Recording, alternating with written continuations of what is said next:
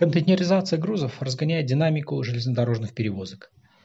В январе-августе 2023 года перевозки контейнеров по сети РЖД во всех видах сообщения составили 4,8 миллионов ТЭО, что на 12,7% превышает результаты за аналогичный период прошлого года.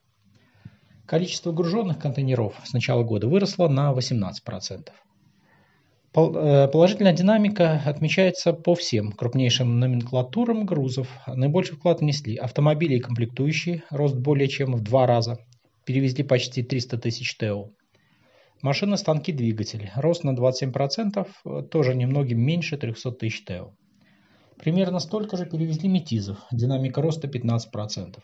Химические и минеральные удобрения, рост более чем в два раза. В июле, по данным IPM, перевозка машин и двигателей в контейнерах выросла более чем на 37% по сравнению с июлем прошлого года. В связи с введением санкций часть автопроизводителей ушли с российского рынка. Их место постепенно занимали поставщики из Китая, выстраивающие логистику с использованием контейнерных перевозок.